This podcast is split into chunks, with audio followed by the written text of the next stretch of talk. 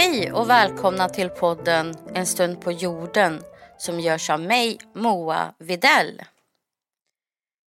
Ingen har väl kunnat undvika det läge som Europa nu befinner sig i. Ryssland har attackerat Ukraina. Ett anfallskrig som på många sätt är oförståeligt. En brinnande punkt är Ukrainas medlemskap i EU och Nato. Ryssland säger strängt nej till att Ukraina ska få gå med i Nato. Det skulle vara ett alldeles för stort hot mot dem. Likaså är Ukrainas närmande mot väst inget som Putin uppskattar eller stöttar. Ni lyssnare är säkert uppdaterade på konflikten så jag kommer inte gå in på den något djupare. Däremot så vill jag i det här avsnittet tala om Nato i Norden och hur det sett ut historiskt. Så nu ska vi flytta oss tillbaka till slutet av 1940-talet.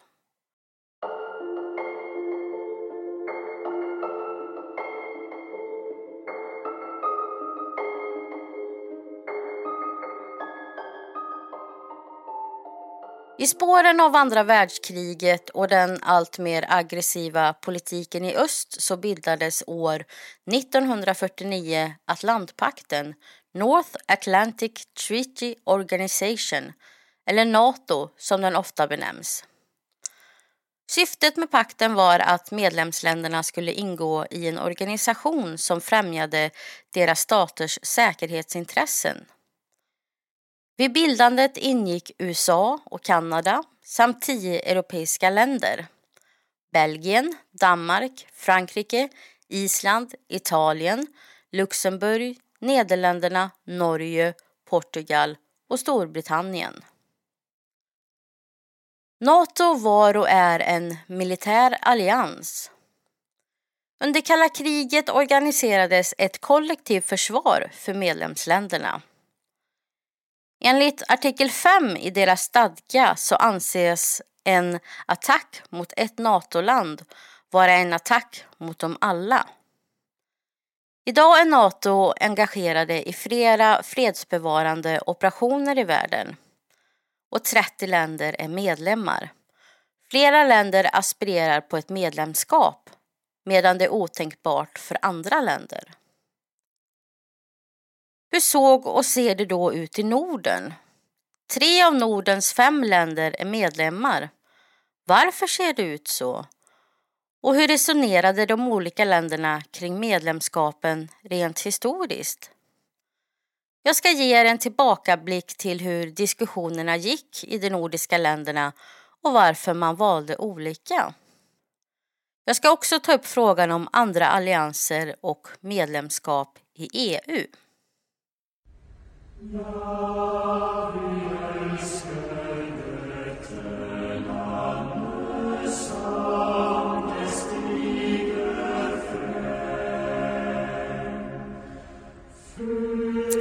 börjar med Norge. Efter andra världskriget så påbörjades det ett arbete med att skapa en nordisk allians. De här förhandlingarna strandade dock på grund av att Norge inte ville ingå i en allians som inte var förankrad i ett västallierat stöd om det skulle bli krig. Istället så kom Norge att gå med i Nato när det bildades år 1949. Norge hade under andra världskriget utstått ockupation och skräckvälde. Nazisterna hade tagit över landet och dess brutalitet tillhörde vardagen. Den norska regeringen och kungafamiljen flydde till Storbritannien under kriget. Således så kom Norge att ha starka band med dem, också efter kriget. Så när Storbritannien beslutade sig för att gå med i Nato så följde Norge efter. Dock så fanns det oenigheter inom landet och dess medlemskap i Nato. FNs generalsekreterare Trygve Lie uttalade sig 1946 att de varken ville ha atomvapen eller utländska baser i sitt land när det var fred. Så det var med viss mått av försiktighet som Norge gick med i Nato och kom att bli som historikern K.E. Eriksen beskriver det en liten besvärlig eller jobbig allierad då de ville agera så alliansfritt som möjligt trots att de gick med i alliansen. Norge kom att dra stora fördelar av sitt medlemskap i Nato. Inte minst när det kommer att få tillgång till vapen. Norge var dock noga med att Nato skulle vara en organisation för demokratier och var emot när Grekland och Turkiet skulle gå med som på den tiden inte var demokratier.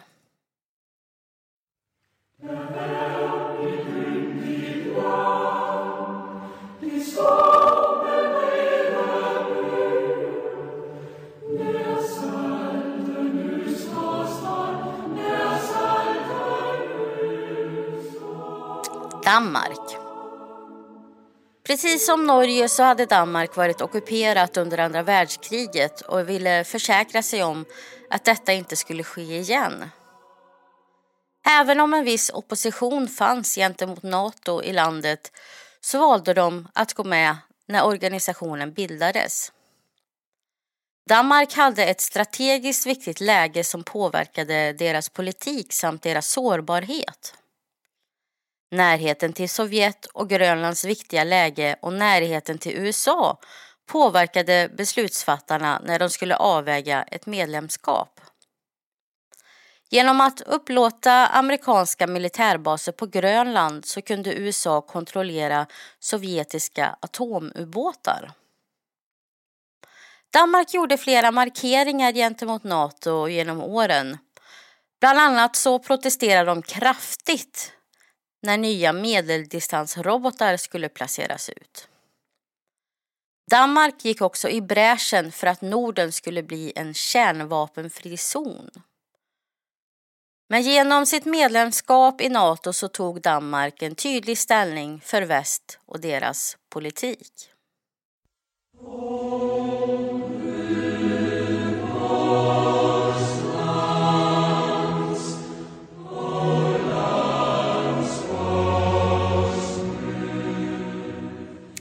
Island. Det tredje nordiska landet som gick med i Nato var Island. Island var dock det land som hade den starkaste oppositionen gentemot Nato. Island hade äntligen fått sin självständighet år 1944. Landet var nu äntligen fritt. Århundraden av beroende och bestämmande av andra makter var nu äntligen över. Skulle man då bara fem år senare ge sig in i en allians som hade en så stor påverkan på landets politik och försvar?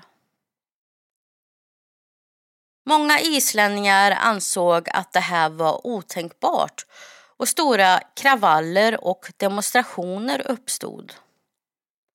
Men faktum var att amerikansk personal fanns kvar på flera isländska flygplatser efter kriget Inom politiken fanns en önskan om att återupptrappa en neutralitetspolitik där man inte skulle lägga sig i så mycket utan mer verka för sig själva. Men det här blev trots allt ingen verklighet. Island följde Norge och Danmarks initiativ och gick med i Nato. Landets strategiska plats var oerhört viktig för de västallierade och de isländska politikerna insåg att de inte kunde hålla sig utanför Nato, varken för sin egen del eller för de västallierade. Island kom att stundvis bli en besvärlig medlem av Nato då det pågick ständiga konflikter om deras fiskegränser, speciellt på 1970-talet. Oima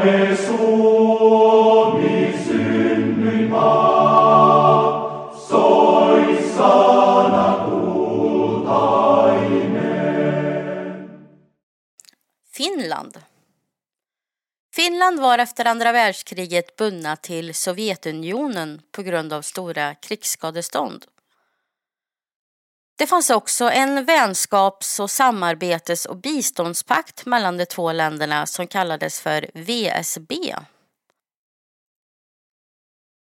Finland valde således att inte äventyra sina relationer gentemot Sovjet genom att gå med i Nato. Finland hade som i princip att hålla sig neutrala och fungera som brobyggare mellan öst och väst då det hade goda relationer med båda. Finland var dock noga med att inte ta emot någon hjälp ifrån USA och den så kallade Marshallhjälpen som kom efter andra världskriget utan ville klara sig själva.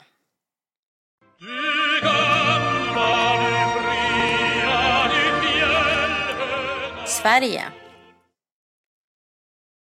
Sverige som helt och hållet lyckats hålla sig utanför andra världskriget hade som avsikt att fortsätta på samma linje. Man skulle vara alliansfritt i fred och neutrala i krig. Således blev ett inträde i Nato omöjligt för Sverige. På grund av Sveriges långa fredsperiod och deras succé att hålla sig utanför andra världskriget så hade Sverige mer kraft bakom sina utrikespolitiska intentioner än sina nordiska grannar som inte hade haft lika mycket tur under historien. Sverige kunde stå för ideal som neutralitet, nedrustning och fred, vilket också erkändes utomlands. Det går till exempel att se tillträdet av Dag Hammarskjöld som FNs generalsekreterare som ett erkännande av den svenska utrikespolitiken med neutraliteten i främsta rummet. Vad finns det då för likheter och skillnader? Ja, i spåren av andra världskriget och i kalla krigets inledning så valde de olika länderna olika strategier. Danmark, Island och Norge valde att binda sig till försvarsalliansen Nato, dels på grund av sina erfarenheter. Norge och Danmark hade upplevt en ockupation av nazisterna och ville till varje pris inte uppleva en liknande situation igen. Island, som var tätt förbundet med dem, valde att gå samma väg. Finland å sin sida hade upplevt Stalins krigsmakt under andra världskriget och valde att undvika framtida konfrontationer med dem genom att samarbeta och ingå i VSB-pakten. Dessa länders beslut hade en stor grund i vad som hände under andra världskriget. De hade upplevt kriget på olika sätt och visste vad som stod på spel. Det fanns säkert starka röster inom politiken som förespråkade att man skulle försäkra sig om att man inte stod ensam om något liknande hände. Det går att diskutera Finlands så kallade neutralitetspolitik men den kom ändå att bli betydande för att bygga broar mellan öst och väst. Sverige som hade lyckats hålla sig utanför kriget hade en helt annan position och inställning. De hade sett hur deras neutralitetspolitik lyckats och var övertygande att det kunde fortsätta på samma spår. Dock så kan man med dagens glasögon ifrågasätta den utåt sett hårda alliansfriheten och neutraliteten som Sverige hade då man faktiskt samarbetade med Nato och USA i stor utsträckning efter kalla kriget.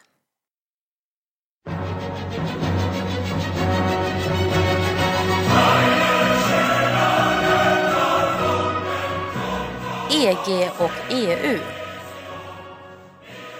Efter andra världskriget så kom ekonomin att stimuleras kraftigt i Västeuropa och det fanns en ambition att frihandeln skulle byggas ut och att länder skulle svetsas samman mer såväl ekonomiskt och politiskt. En av anledningarna till samarbetet var att man i framtiden skulle undvika krig genom att samarbeta. Först så bildades kol och stålunionen 1951 av Västtyskland, Beneluxländerna, Italien och Frankrike.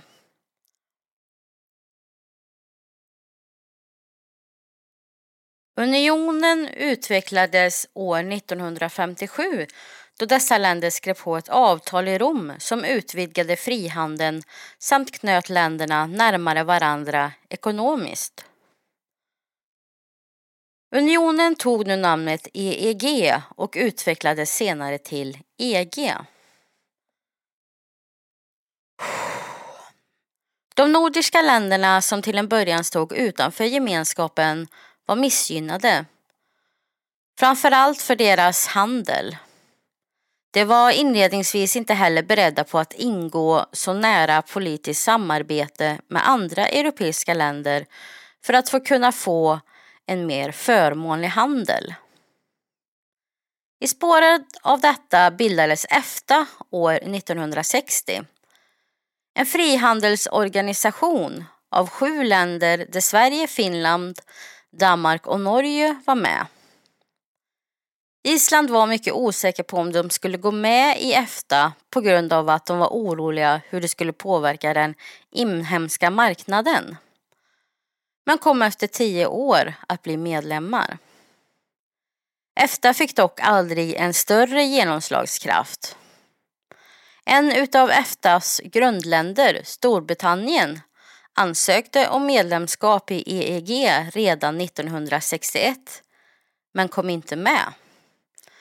Danmark och Norge som samarbetade mycket med Storbritannien ekonomiskt och hade liknande handelsintressen ansökte också om medlemskap. Men på grund av oenigheter fick inte Storbritannien bli medlem förrän 1973. Och samma år blev också Danmark medlemmar.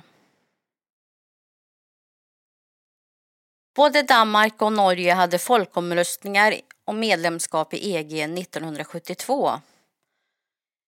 I Norge röstade man mot ett medlemskap medan man i Danmark röstade för. Och senare folkomröstningar i Norge har resulterat i att de fortfarande står utanför EU.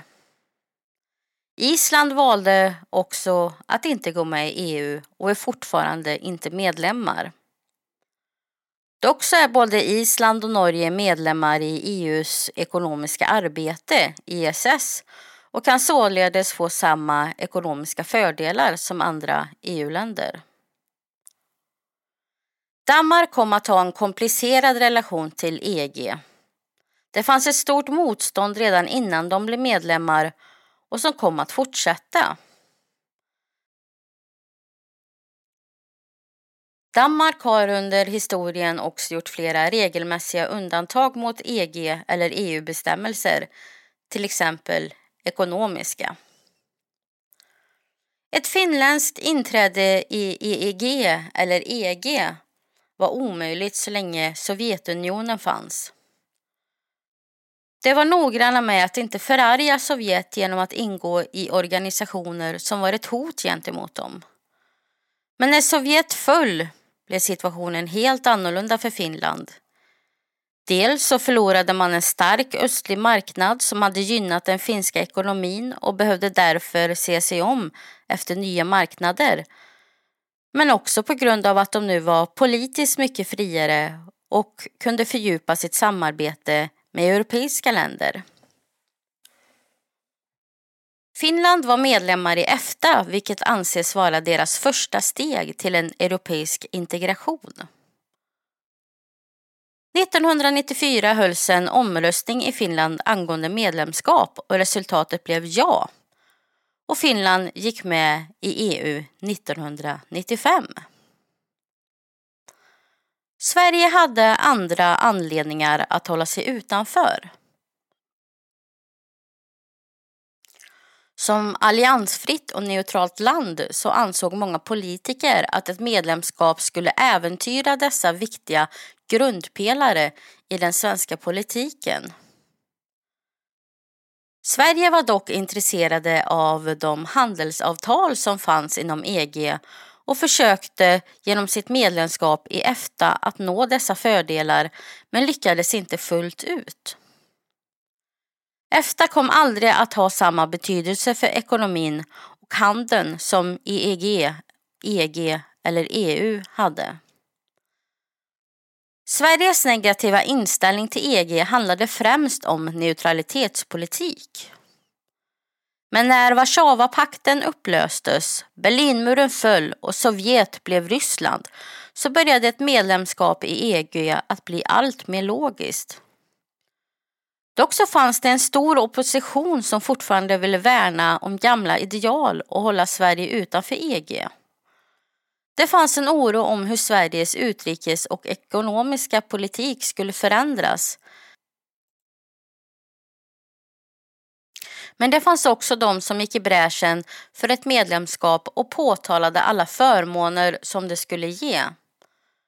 En folkomröstning hölls 1994 och med bara några procents marginal blev svaret ja. Sverige är sedan 1995 medlemmar i EU. Hur framtiden kommer att se ut vet varken du eller jag. Allianser lär gå i graven. Vissa kommer klara sig, andra återuppstå i ny skepnad. EU har gått igenom kriser som eurons ekonomiska problem och Brexit och fler liknande händelser kommer säkert att ske. Dock så överspeglas det mesta av den pågående ryska invasionen i Ukraina som nämns som den värsta krisen i Europa sedan andra världskriget. Både EU och NATO är viktiga aktörer i den rådande krigssituationen i Europa. Än så länge på behörigt avstånd från den fysiska konflikten. Men frågan är om sanktioner, bistånd, vapenhjälp med mera verkligen kommer att räcka. Krig, det är dock aldrig lösningen på ett problem. Martin Luther King sa en gång Om vi utgår från att livet är värt att leva och att människan har rätt att överleva, då måste vi hitta ett alternativ till krig. Mycket kloka ord. Om vi ser till historien så har allianser, speciellt i Europa, fungerat bra för att undvika krig och vi får hoppas att samma resultat blir rådande i framtiden.